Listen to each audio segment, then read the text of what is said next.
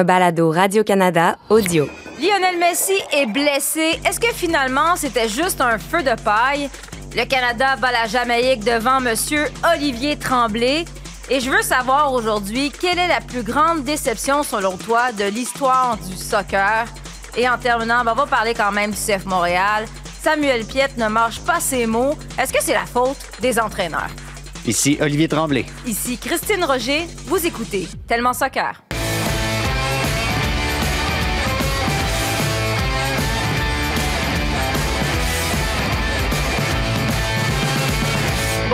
Bienvenue à Tellement Soccer. On est encore le duo. Le duo magnifique. Le- Asun Kamara est encore à Paris. On espère qu'il reviendra un jour. Après quoi, ça va devenir le trio, euh, bof, correct. Correct, voilà. De- toi, tu es de retour de la Jamaïque. Je confirme.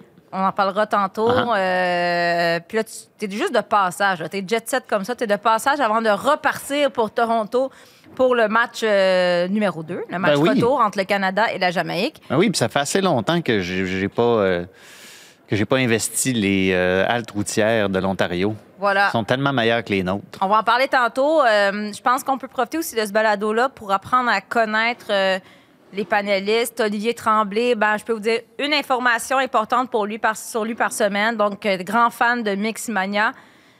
Il Ouais. vous prépare euh, un extrait. Vas-y. J'ai- l'album dans mon. C'est c'est pas Voilà. une joke. C'est pas une joke. J'ai l'album dans mon téléphone. Donc, Olivier, il fait du vélo sur. Camillien, Camillien Hood en écoutant non, Mixmania. non. Voilà. Un, un instant. Les cyclistes qui portent des écouteurs, Ouais. rentrez chez vous. C'est non. C'est non? OK? C'est non. Non, jamais de musique en Parce faisant que le vélo. c'est dangereux? C'est dangereux. OK, parfait. Euh, ben, C'est dit. On ferme la parenthèse sur euh, le vélo parce qu'on va se chicaner, je le sens. On va parler d'un autre. On peut parler de Mixmania. Je suis sûr qu'on ne se chicanera pas là-dessus. On va parler de Messi, comme ça, on va encore plus se chicaner. Ben, tu parlais de la plus grande déception de l'histoire du soccer. Je pense que je m'apprête à la vivre. là. Ouais, relax un peu. Mais ce que j'ai dit, je le répète, chaque fois qu'il va se passer quelque chose avec Messi, je vais commencer le balado en parlant. Là, ben, il s'est passé quelque chose, c'est-à-dire il a commencé le match en milieu de semaine, il est sorti en première mi-temps, il n'a pas joué en fin de semaine. Mhm. Non. Euh, bon, Puis Sergio Busquets avait une migraine. Ben oui, si tu plates, il y a une migraine quand il joue sur du turf. C'est fou, hein, la nature. Puis là, quand sur le gazon naturel, c'est comme un antioxydant ou c'est comme une médication naturelle. Automatiquement, il perd son mal de tête quand il joue sur du naturel. C'est magique. C'est incroyable, hein, quand même. Il avait une migraine en fin de semaine. là. Voilà, ouais, Comme comme, toi, hein. comme parent comme toi. non, mais. Moi aussi, euh, j'ai des problèmes de vision quand j'ai une migraine. Non, mais euh, euh, il y a un peu d'ironie dans ce que je dis parce que, bon, les gens qui nous écoutent depuis longtemps savent comment euh, j'adore Lionel Messi. C'est mon meilleur à égalité avec Fabio Cannavaro, mais pour d'autres raisons. Euh, mais euh, j'ai de la misère à le critiquer, mais là, j'ai pas le choix pour le bien de l'émission. Est-ce que, dans le fond, on a fait la grosse affaire, la grosse arrivée? Il est, arrivé, il a compté plein de buts. Puis là, finalement, est-ce que euh, c'était un feu de paille, comme j'ai dit d'entrée de jeu? Est-ce que là, finalement, il jouera plus, puis euh, on va avoir tout fait ce, ce spectacle-là, pas rien? Il va jouer en finale de la Coupe des États-Unis. Il va probablement en mettre deux. Ça, Ah c'est ma opinion. Jacques-Alexis veut dire, moi, quand, quand Jacques-Alexis dit des choses dans les oreilles que je n'assume pas, ben je... je, Tu je- dis que c'est lui qui je les que a c'est lui, que là, il dit, est-ce que son âge commence à le rattraper? Je pense pas. 30, mais là, il est Je pas pense que c'est surtout le fait qu'il ait autant joué dans les dernières semaines qu'il rattrape. Ça, peut-être. Mais arrive une finale de Coupe, je pense que soudainement, il y a un miracle qui va se produire, puis Ouais. il va jouer. Puis euh, l'autre, il aura plus mal à la tête. Puisque... Mais je vais dire quelque Ben, je chose. s'est- si- S'il y a une migraine de trois jours, je m'inquiéterais sincèrement pour lui aussi. Je pense qu'il va être. Je pense pas qu'il y aura encore une migraine. Mais écoute, euh, on s'est chicané la semaine dernière, mais surtout toi, tu t'es... Non, non, on a discuté- non, mais toi, tu t'es chicané tout seul. On t'a rarement vu aussi fâché. Ben oui, mais c'est toi qui me. Je parlais de la déception des gens qui ont acheté. J'avais de l'empathie pour les gens. En même temps, je trouve ça un peu idiot de mettre toute ta fortune. Mais mettons, tu n'as pas beaucoup d'argent, tu mets toute ta paye pour aller voir un joueur. Je trouve ça un peu idiot, mais en même temps, si Bon, fait finalement. qu'on était d'accord. Non, mais si tu y vas, moi, j'ai juste de l'empathie pour les gens. Les gens qui, mettons, c'est l'événement, ils veulent réaliser le rêve de leur enfant, puis là, finalement, Messi ne joue pas. Ben, je trouve ça dommage. Moi, j'ai du cœur, tu comprends? Mais euh, je dois dire, on va être d'accord là-dessus. Ce que j'ai trouvé quand même épais, à partir du moment où tu as payé, puis tu y vas, si Messi sort à, c'était quoi, la 37e minute de jeu, reste, t'es rendu. Bois une bière, mange un popcorn, quelque chose, va Oui, mais ça va pas. coûter encore plus cher. Ben non, si mais tu- là, tu ça, c'est niaiseux. Là, à partir du moment où tu vas voir l'événement sportif, t'es rendu, là, tu t'es stationné, t'as payé du stationnement, tout. Reste. Mais non, les niaiseux, ils se lèvent, puis ils s'en vont à 37e minute de jeu. Là, on est d'accord? C'est ouf. On est d'accord? Oui. Fait que ceux qui nous regardent en vidéo, on s'est tapé la main, première fois en 10 ans. On l'a peut-être pas entendu, mais. C'était comme euh, le, plus, euh, le plus amical qu'on aura été depuis le début de, de ce, de ce balado. C'est d'autant plus idiot que tu regardes les prix des billets actuellement pour aller voir jouer l'Inter Miami, puis rendu là, tu sais, t'aurais pu, il y a 3-4 ans, te payer un voyage à Barcelone au complet, puis aller le voir jouer. Il y a 3-4 ans. Parce que présentement, si Ben, tu veux faire ça, tu vas vendre un rein puis deux jambes. Voilà. On va parler de, de vrai soccer. Pas- non, parce que Messi, c'est du faux. Mais non, mais il soccer. joue pas. Il joue pas, lui. Mais ceux qui jouaient, pour vrai, c'était l'équipe euh, canadienne en Jamaïque contre la Jamaïque devant ben, des Jamaïcains et Olivier Tremblay.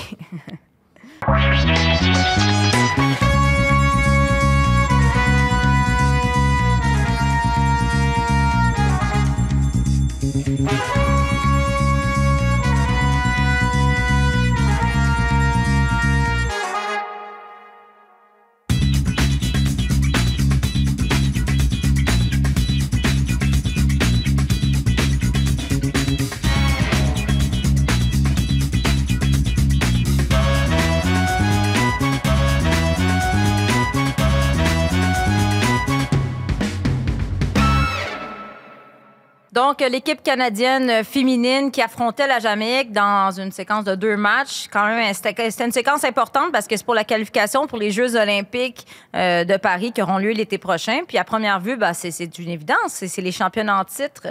Mais après ce qu'on a vu à la Coupe du Monde, ben, on est peut-être un peu plus pessimiste. Mais faisons un- un petit- une petite minute carte postale pour commencer. Olivier, tu étais sur place. Ouais. On tient à le mentionner. On, on le dit à nos patrons. Olivier, le seul média canadien sur Ouais. place. Oui, absolument. Seul média, euh, j'étais entouré de, entouré de médias jamaïcains euh, dans la, j'allais dire galerie de presse. C'était plus comme des tables de plastique installées sur des bancs en arrière. Là. Mais euh, Puis c'est comment ça. aimé- Puis le stade, ça ressemble à quoi? Ben, le stade, c'est un stade un peu euh, qui a du vécu, tu sais, qui, qui- qui a peut-être vu de meilleurs jours.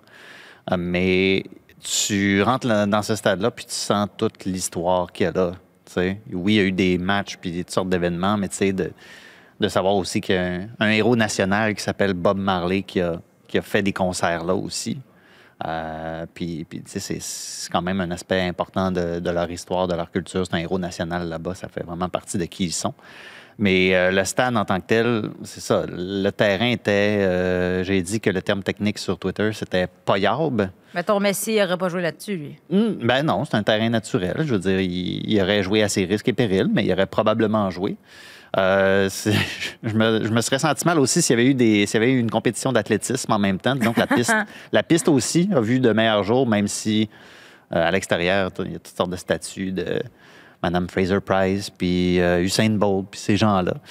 Ça a été, euh, mais, et surtout, c'est un, on m'avait averti avant, c'est un public qui, se laisse désirer.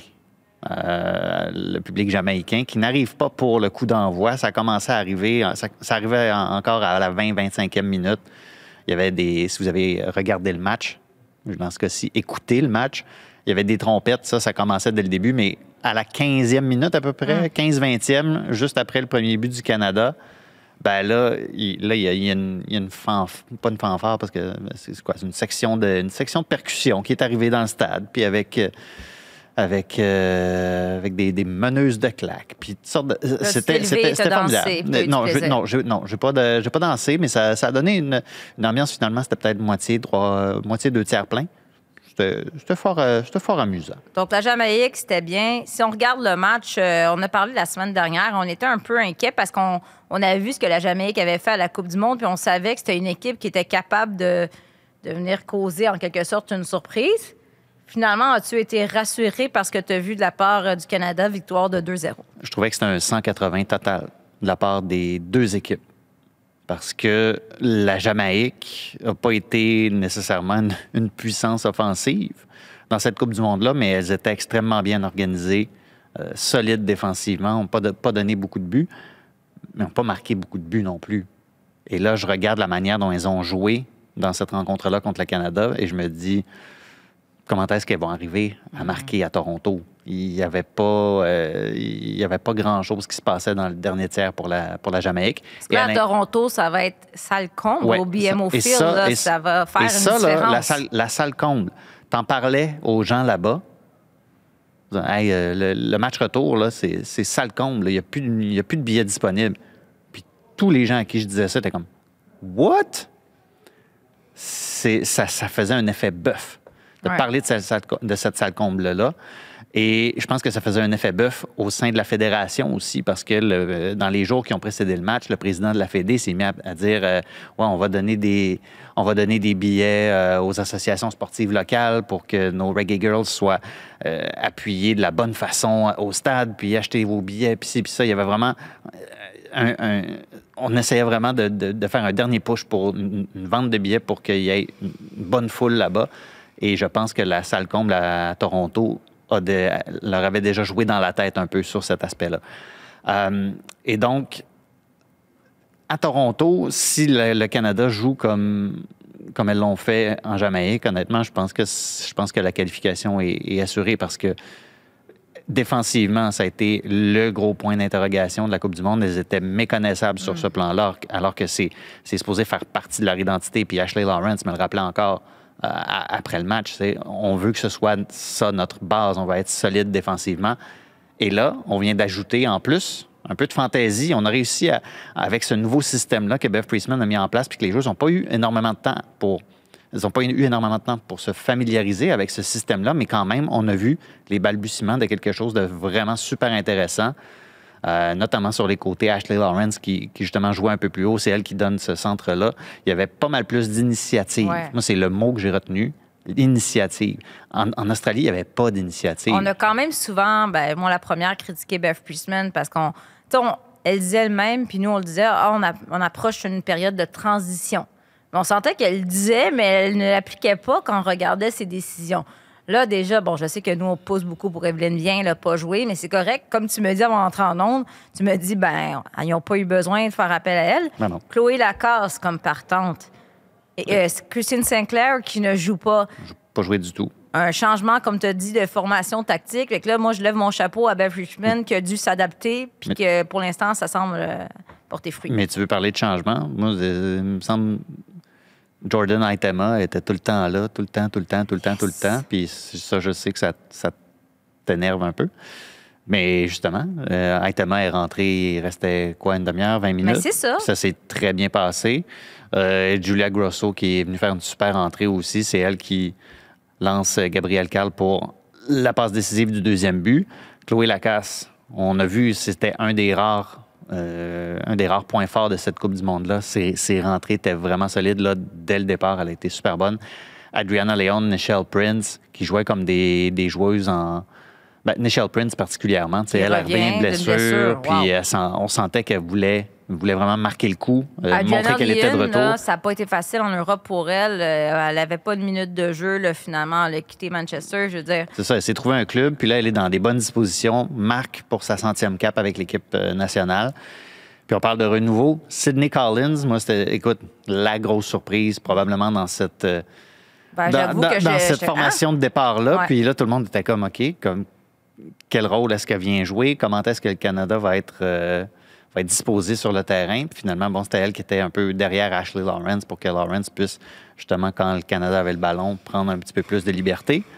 Euh, ça, ça donnait quelque chose de vraiment intéressant. Ouais. Puis, ultimement, tu veux, tu veux faire un vrai moment de transition, un vraiment, quelque, chose de, quelque chose de nouveau, repartir sur des nouvelles bases, ça va te prendre des, des, des nouveaux visages aussi. Sydney Collins c'en est, est un. C'est sa deuxième cap, puis elle a joué quoi, euh, 270 minutes pour le Courage de la Caroline du Nord cette Quand année. même, ouais. Mais euh, Ouais. tranquillement, on, a- on assoit certaines bases. Mais il y a plusieurs choses aussi. Moi, j'ai aimé, justement, je sais que j'ai souvent critiqué Jordan Aitema, mais bonne, c'est une bonne affaire. Je pense qu'en même temps, peut-être que des filles comme Julia Grosso ou Jordan Aitema, on leur a donné trop de responsabilités en partant. Julia Grosso en, en avait beaucoup sur les épaules au jeu, euh, à la Coupe du Monde. Puis là, les faire rentrer en deuxième mi-temps, c'est peut-être le, le bon scénario. Là, euh, on est quoi lundi aujourd'hui? Mardi, demain? Ça? Ça va être une longue semaine, Mardi, Christine. donc tu as dit match retour, tu seras là. euh, Jamaïque. Mais tu sais, ça le comble au BMO Field pour un match de soccer féminin. Euh, puis là, en plus, comme scénario idéal, on est au- à la fin du mois de septembre, il va faire beau, il va faire chaud. Euh, là, comment tu dis ça? Parce que est-ce que c'est peut-être le dernier match, je dis pas le dernier match de Christine Sinclair avec l'équipe nationale, parce que peut-être qu'elle va se rendre jusqu'aux Jeux olympiques, on est tellement proche, mais fort proba- probablement le dernier match à la maison de Christine Sinclair. C'est un scénario de rêve. Tu fais quoi? T'as fait-tu commencer, puis là, t'as fait sortir en cours de match qu'elle peut avoir une ovation? Fait que là, ça serait la bonne affaire pour la célébrer. Mais si tu veux, tu penses au résultat, ben finalement, tu, la f- tu veux la faire entrer en cours de match plus tard. Comment tu fais ça, toi, c'était Madame Beth Priestman?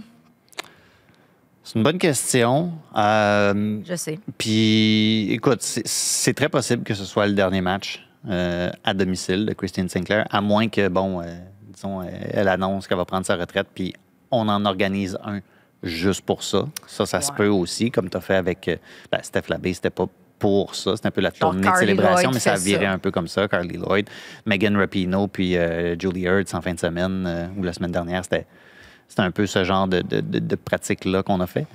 Euh, mais je, je regarde aussi la manière dont la Jamaïque a joué, puis je serais pas, tu sais, je serais pas mal à l'aise de donner une heure, mettons, à Christine Sinclair contre la Jamaïque dans cette euh, rencontre-là, parce que là, en plus, la Jamaïque a, euh, a la responsabilité un peu de, de- de- de forcer, de forcer le jeu, puis elles vont peut-être justement se, se mettre en danger dans le secteur de jeu où Christine Sinclair opère. Euh, puis si puis tu regardes la, paire au milieu, Quinn, Jesse Fleming fait un très beau match.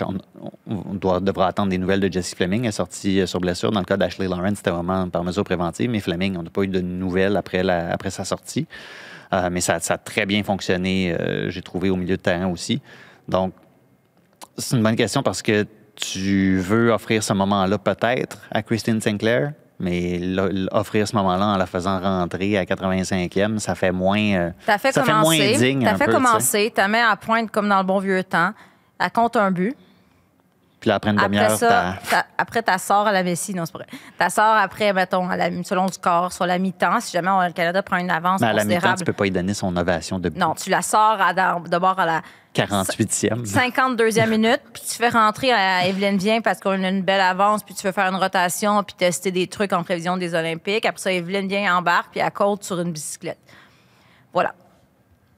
Scénario de rêve. Olivier, donc tu y seras, euh, le chanceux. Mhm. Ouais, Tu t'en vas en camion avec euh, Étienne. c'est ça. Étienne, ceux qui le connaissent pas, c'est le monsieur qui tient la caméra. Excellent garçon. Grand fan de soccer. Grand fan de soccer grâce à nous. Donc voilà, ce sera mardi. On en reparlera évidemment euh, la semaine prochaine parce que si la qualification est confirmée, ben après c'est OK, mais qu'est-ce qu'on fait? Parce que c'est pas juste se qualifier. On veut pas faire une contre-performance comme à la Coupe du Monde. On veut aller confirmer cette médaille d'or acquise aux Jeux olympiques de Tokyo. Et ce qui est bien, c'est que si la Jamaïque, euh, pour les prochaines fenêtres internationales, si effectivement elles sont éliminées à ce stade-ci, ben là, tu es pogné pour aller faire les qualifs de la Gold Cup aussi. Parce que l'équipe gagnante de cette série-là est qualifiée pour la Gold Cup également.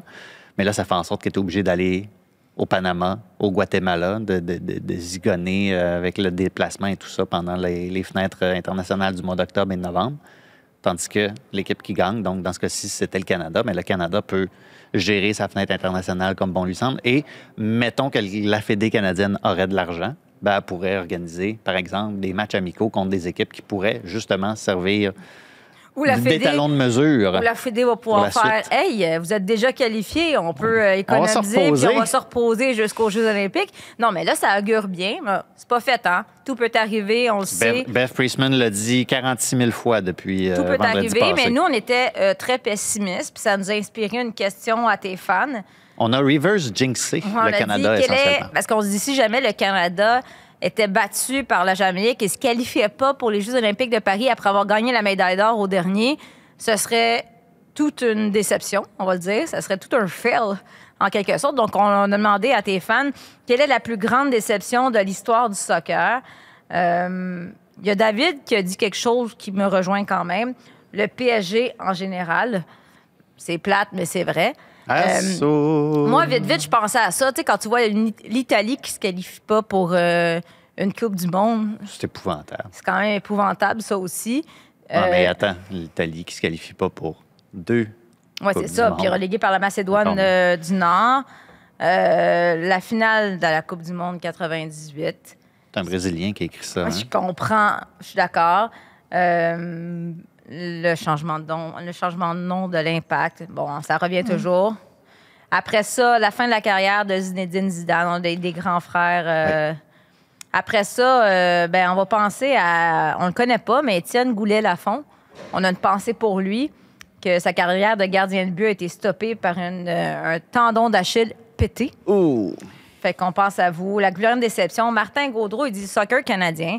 C'est quand même pas faux présentement après les deux dernières euh, performances. Euh, J'avoue que l'équipe de la France, ça c'est Mourad Aloulou, l'équipe de la France qui avait perdu en 93 contre la Bulgarie à la dernière minute, il n'avait donc pas pu se qualifier à la Coupe du Monde 94 aux États-Unis.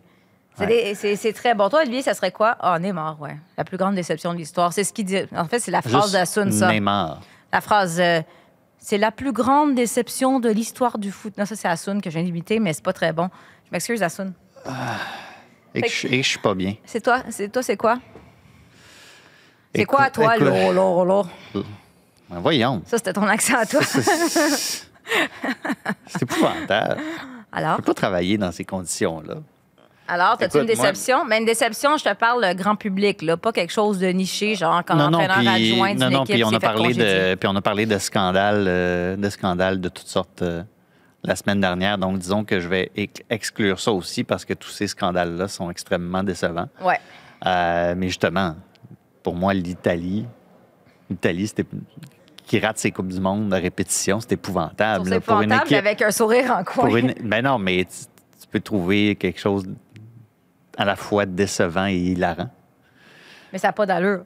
Ben non, mais c'est comme- ça, pour une sélection de ce calibre-là, Ouais. qui en plus, après ça, rebond- on pense qu'ils rebondissent, gagnent l'euro.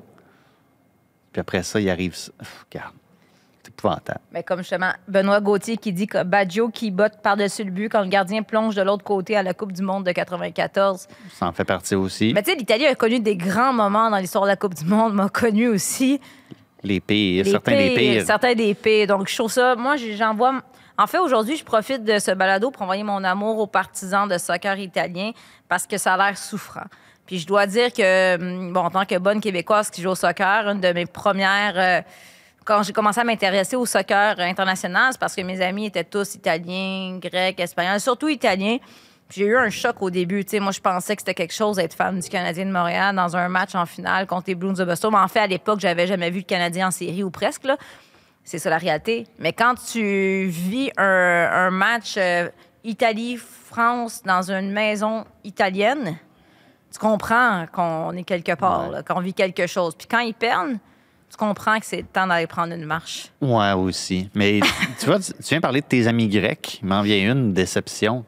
Ben non, ça, c'est magnifique. C'est Leur une dé- victoire non, à non, l'euro? non, je m'excuse, c'est une déception pour n'importe quel partisan neutre. La Euh, victoire de la Grèce à l'euro, c'était extrêmement décevant parce que c'est une des pires équipes que j'ai vues dans ma vie. Non, mais moi, quand je dis, moi, je prends souvent ça comme exemple. Quand tu dis, il n'y a rien qui est fini, tout, peut arriver, je prends cet exemple-là. Quand je dis à mes enfants de ne pas ça. abandonner, là, de ne pas abandonner même quand ils pensent que c'est terminé ou quand ils sont écœurés de faire leur devoir, je dis, abandonne pas. Les Grecs ont déjà gagné l'euro. Tout peut arriver. Garde confiance. Bon, t'en veux une vraie déception? La Ouais. retraite de Cantona à son âge.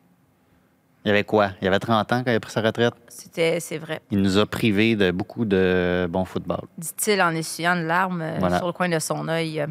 Mais euh, de l'autre, dans l'autre équipe canadienne, là, ça, ça va être ça ma transition. C'est excellent. Euh, on en a parlé dans la dernière Si tu semaine. as besoin de dire que ta transition est excellente, ça, ça tue un peu l'effet. C'est pas grave, mais c'est parce que je- on dirait que tu avais une émotion, puis j'étais comme mal. On dirait que tu allais pleurer ou c'était juste de la fatigue. Non, ça me grattait. Ah, OK. Migraine, c'est ça. Comme l'autre. Donc, euh, Mauro Biello, on a parlé euh, dans les dernières semaines, qui pour l'instant, ben, il a été confirmé comme coach par intérim de l'équipe canadienne. Et euh, je lui ai parlé la semaine dernière. euh, J'ai demandé est-ce que tu penses que tu es prêt pour être le vrai de vrai coach? On peut l'écouter. Je suis un produit du Canada. J'ai euh, J'ai joué ici au Québec. Euh, j'ai joué avec l'équipe nationale U17. J'ai fait la Coupe du Monde. J'ai même eu cette expérience-là. J'ai joué à Montréal. J'ai joué avec euh, la première équipe. Alors, au niveau de comme joueur, euh, j'ai vécu, beaucoup. Et, comme entraîneur aussi, j'ai fait des étapes. Il y a des niveaux.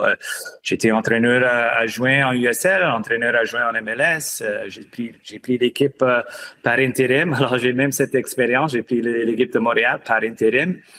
Et, j'avais aussi cette, euh, euh, euh, j'ai aussi cette expérience en- dans le monde international avec John. Alors, pour moi, je me sens prêt, oui.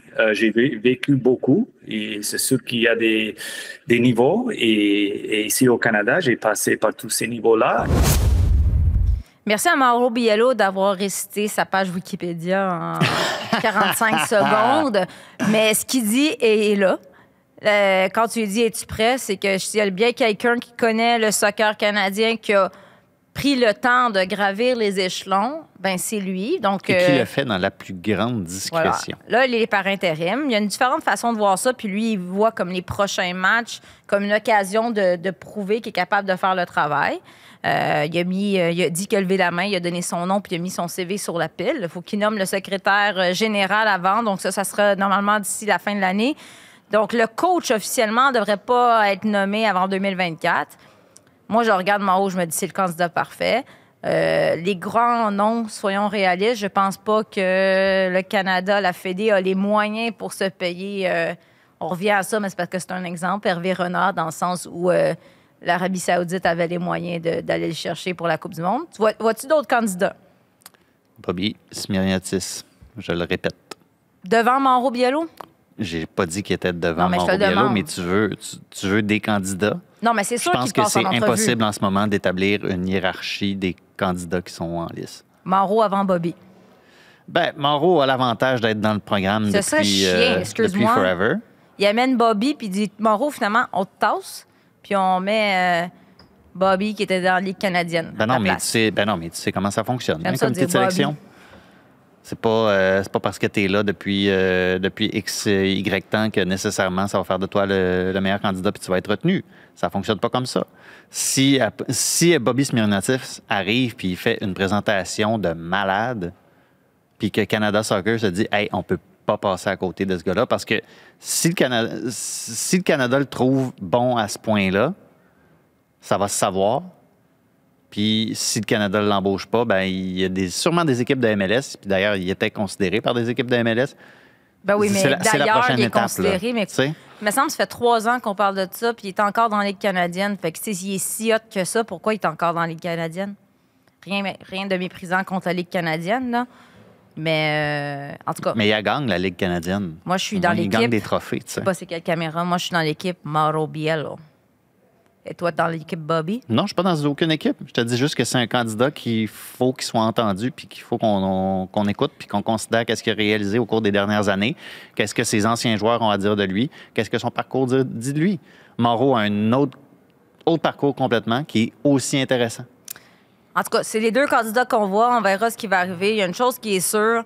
Je- Non, chose qui est sûre. Je suis pas sûre, mais je me dis, Mauro Biello, là, premièrement, il y a plus de chances, j'en ai parlé aussi, qu'un certain Mathieu Choignard ou Jonathan Sirois se ramassent avec l'équipe nationale. Il Ouais. dit, je les connais bien, je garde un œil. Et si Mauro Biello était encore à la tête du CF Montréal, Impact Montréal, est-ce qu'un certain euh, Sean Ria sera encore aussi boudé? Tu penses que je suis un entraîneur qui va punir un joueur jeune comme Chandrea dans son première saison comme professionnel parce qu'il a fait quelque chose comme ça, il n'a pas joué? Non. Non. Non, non. C'est simplement Duke, c'est un numéro 10. Ahmed Hamdi, c'est un numéro 10. Et je ne peux pas aller avec 3 4 numéros 10 euh, sur la sélection devant. Dans ce moment-là, il y a des autres joueurs qui sont devant lui. C'est à lui de montrer qu'il peut faire la compétition dans, dans ce joueur-là. Il n'y a pas plus que ça. S'il vous plaît, ne cherche pas des, trucs qui font du mal. Euh, ouais, ça, c'était à l'entraînement la semaine passée. La, juste la réaction de Hernan Losada me fait rire un peu. Là, ça me, ça me fait euh, penser à quand tu prends quelqu'un en défaut, puis c'est pas, mettons, je dis quelque chose à mes enfants, c'est pas vrai. Ils sont tellement fâchés. mais ils savent que tu as raison. C'est un peu ça, là. Parce que là, ça, son excuse pour ne pas faire jouer Chanria, Chanria qui, en passant, au début de l'année, il était bien bon. Là, là il dit, ouais, Bryce Duke, elle me dit, là, c'est ça son excuse. Mais si les autres en avant de lui, ils font pas de travail. Bryce Duke aussi, quand il est arrivé, c'était. Wow, incroyable. Mais là, on est un peu redescendu de, de- de notre nuage. Est-ce que. Là, Madame Di vient de marquer, là, fait que... Ouh! Non, mais Chanria, même pas sur le banc. Non. Pourquoi? Ça comprends-tu? Non. On est d'accord? Je l'ai déjà dit, il y a plusieurs, plusieurs balados de ça. Ce jeune-là, je le vois dans ma soupe. Non, mais c'est pas normal qu'on en a Et- parlé il y a plusieurs, plusieurs balados. C'est une situation qui, se- qui se répète. Puis, Oli, qu'est-ce qui va se passer encore? C'est plate, mais Chanrea va partir.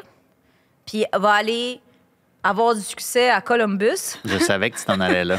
Non, prends, mais prends c'est ton vrai. écharpe, prends l'écharpe de ton club préféré, là, mets-la autour de ton cou. C'est vrai. C'est comme, encore une fois, excusez, là, c'est moi qui va se fâcher cette semaine. On va aller, non, mais on va scraper un jeune talent d'ici, un talent québécois qui rêve juste de porter les couleurs du CF Montréal, qui comprend mieux que quiconque l'importance de porter ce maillot-là au Stade Saputo devant une salle comble ou non, parce qu'en milieu de semaine, c'était pas très comble, comme on peut dire. Mais non, on va encore scraper ça. Puis finalement, le gars va aller ailleurs, dans une autre équipe, puis obtenir du succès ailleurs. Puis là, on va se demander, ben voyons, pourquoi il faisait pas ça à Montréal? Comment tu veux qu'il ait du succès s'il joue même pas? First, il y a ça. Mais il n'y a rien à dire, on est d'accord. Oui. Autre décision d'Hernan de Sada, autre décision. Le CF Montréal a perdu ou s'est fait planter en fin de semaine. Pas autant que Sheffield United, mais quand même. oui. Mais là, écoute, euh, Samuel Piette était sur le 11 partant. Et après le match, euh, c'est rare qu'on sentait qu'on le voit comme ça, mais là, on sentait qu'il était en, beau maudit. Il était pas de bonne humeur. Puis là, c'était le capitaine qui parlait, puis il a pas mâché ses mots. Puis, euh, tu sais, qu'est-ce qu'il disait en quelque sorte, c'est que ben, il a pointé du doigt les entraîneurs. Il dit qu'il sent. J'ai eu l'impression, moi et d'autres joueurs, qu'on était un peu perdus sur le terrain, surtout défensivement. Qui doit presser où? Est-ce qu'on doit les presser? Est-ce qu'on doit rester un peu plus bas? J'ai senti qu'Atlanta était beaucoup mieux préparé. Atlanta aussi a eu un match mercredi. Parce que ça, c'est l'excuse. Ah, on joue beaucoup, tu sais. Mais toutes les équipes jouent beaucoup. Atlanta aussi a eu un match mercredi. Est-ce qu'ils ont, ils ont été- ils sont beaucoup mieux préparés que nous à la base? Est-ce qu'ils ont des meilleures bases que nous? J'avais l'impression qu'on jouait avec un joueur en moins. Donc, il continue, il continue. On s'entend Ouais. qu'il vise sans le dire. Il vise les entraîneurs parce qu'il vise la stratégie tactiquement. Et là, quand on revient après en conférence de presse, qu'on pose la question à Hernan Osada, là, Hernan Osada, il part dans une épopée où il explique sa stratégie. C'est bien beau qu'il nous l'explique à nous, les journalistes. Mais clairement, les joueurs, les joueurs, Les joueurs. les joueurs, ça parlait autres, comme Michel Bergeron. les joueurs ne l'ont pas compris. Qu'est-ce que tu as pensé de la sortie de Samuel Piette? En quelque sorte, es-tu d'accord avec lui ou non? Ben, je suis d'accord avec lui dans la mesure où. On a regardé ce match-là, puis Ça fait mal. c'était deux équipes qui n'étaient pas au même niveau. Là. Atlanta, c'était. Atlanta avait des intentions claires. Claires, claires, claires, claires, chaque fois qu'ils avaient le ballon. Particulièrement en première mi-temps, quand George Campbell était encore sur le terrain, c'était comme. Hey, derrière George Campbell, derrière George Campbell, il y avait un plan qui était bien défini. Puis c'est ça, les, les, les, les- les- ce qui déclenche, euh, les déclencheurs de pression, pour euh, employer une, euh, une traduction boiteuse euh, du terme anglais. C'est pas les joueurs qui décident ça, c'est les entraîneurs. Quand, quand un joueur se retourne, quand un joueur fait une mauvaise touche, quand le ballon arrive à tel endroit, c'est là qu'on presse, effectivement. Parce ça je- vient des entraîneurs, ça vient de la stratégie. Et c'est drôle parce qu'on vient de parler de Mauro Biello. Puis moi, une des choses qu'on m'a dites plus qu'une fois sur Mauro Biello, c'est la clarté du message Ben, c'est ça. de dire que, tu sais, puis je pense pas que c'était une coïncidence que ça venait après le règne de Frank Clopas, de dire que tu expliques les choses pour qu'on les comprenne, tu te perds pas en conjecture, que tu vas directement au, au point, au point de la conversation, au but, ou à l'objectif visé. Ça, Mauro Biello Regarde, est bon là-dedans. Est-ce Bev que Priestman, Losada a des problèmes avec ça? Euh, ça? Je sais pas, tu sais. Jeff Priestman, là, t'en as parlé tantôt, elle a instauré un nouveau système Ouais. de jeu. On s'entend qu'ils ont eu quelques jours d'entraînement pour le mettre en place, mais il faut Deux demi. Faut croire son message est extrêmement clair. Et là, euh, Samuel Piette, il dit pas comme Ah, nous, on est parfait en tant que joueur, puis c'est juste la faute des coachs. Il a dit J'ai pas assez bien joué, je m'en excuse. Mais je veux dire, si tous les joueurs se sentent perdus puis savent pas qu'est-ce qu'ils doivent faire sur le terrain. Et je veux pas entendre ah mais c'est une question de talent, on a moins de talent, on n'a pas de joueurs vedettes. Arrêtez là, il y en a plein de joueurs vedettes. Regarde, en revenant, je vais pas dire, je vais encore parler de Columbus, mais avec Wilfred Nancy là, il y avait pas plein de talent, mais on savait, on savait, on sentait que chaque joueur savait qu'est-ce qu'il devait faire. C'est ça. Et là, je, pour vrai, je me demande qu'est-ce qui va arriver parce que, tu sais, c'est comme ça, ça peut changer rapidement. hein. Quelques victoires. Là, Hernan Losada, il était de bonne humeur, ça allait bien. Et là, moi, je sens qu'Hernan Losada, il est sur la défensive, soudainement, dans Puis ses points de presse. Toute, toute l'équipe va être sa défensive parce que là, il- ce qui reste au calendrier, c'est des équipes qui roulent quand même bien. Là. Ça sera pas facile le reste de la saison pour euh, le CF Montréal. Ça va être euh, compliqué. Puis écoute, euh, je, on revient à Sean Rea, nous, on l'adore. Juste Parce que c'est un gars qui a du potentiel. Puis je comprends pas comment, en l'espace, je reviens de quelques mois, il passe de Hey, le gars de chez nous qu'on fait jouer au Stade Saputo qui marque des buts à on l'habille même pas. Mais la bonne nouvelle, c'est que dans les derniers jours, il a quand même gravi un échelon dans la hiérarchie. Ah oui, lequel? Parce que Matko Miljevic n'est plus avec le CF Montréal. Ouais, ouais, ouais. Oui, c'est ça, mais justement. Ben non, euh, mais euh, regarde, c'est- les faits sont têtus, Christine Roger. Pour vrai, il aurait peut-être été utile parce que CF Montréal avait un peu l'air d'une équipe qui jouait dans une ligue de bière de Laval Wow! en fin de semaine. On avait dit que c'était, on avait dit qu'on disait plus ça, là, que c'est- c'est- tu t'es excusé la semaine ben, passée d'avoir utilisé encore, les mots mais ligue de bière. En fait, je pense que la, Ligue de Laval faisait un meilleur travail que le CF Montréal. Oh, désolé. Ben, comme ça, ils vont peut-être. euh, c'est ça. Non, non, mais ça sera pas euh, pas facile. Ce sera pas facile d'ici la fin de la saison. Puis je suis bien curieuse de voir ce qui va se passer, même au cours de la semaine, dans les différents entraînements. Parce que quand tu as ton capitaine qui sort comme ça sur la plus place publique, puis qui pointe euh, du doigt l'entraîneur, l'entraîneur qui est sur la défensive, euh, c'est pas bon pour l'équipe, mais c'est excellent en termes de contenu pour nous qui faisons un balado sur le soccer. Je sais pas, je vais être à Toronto. Oui, c'est ça l'important. Donc, ceux qui veulent savoir ce qui se passe avec l'équipe canadienne, avoir de l'excellent contenu, suivez Olivier Tremblay sur tous les réseaux sociaux. Euh, Vous allez savoir ce qu'il mange, pas TikTok, laissez ce qu'il boit, qu'est-ce qu'il fait, il est avec qui. On va le suivre. Voilà. Olivier, mer- ben, je te parle, bois pas de l'eau. Merci beaucoup. Ça fait plaisir, mais Ah. là, tu, tu- tu parles des. Tu, tu veux que les gens sachent qu'est-ce que je bois, là? Ben, c'est ça, je bois de l'eau. Bois de l'eau? On sait pas qu'est-ce qu'il y a dedans. Important. Merci à Soun qui est pas là. Merci à Jacques-Alexis. oui, merci à Sun de pas être là. C'est bien vrai, ça. Ben oui. Franchement, Christine. Écoute, est-ce que je rejette quelqu'un parce qu'il est mm, quelqu'un de l'équipe parce qu'il est absent? Non. C'est ça. C'est ça avoir du cœur, Olivier. Jacques-Alexis, merci derrière le rideau, à la réalisation, Souli derrière la console. On se retrouve la semaine prochaine pour un autre épisode de Tellement Soccer. Sur tous les terrains et sur tous vos appareils. Radio-Canada Sport.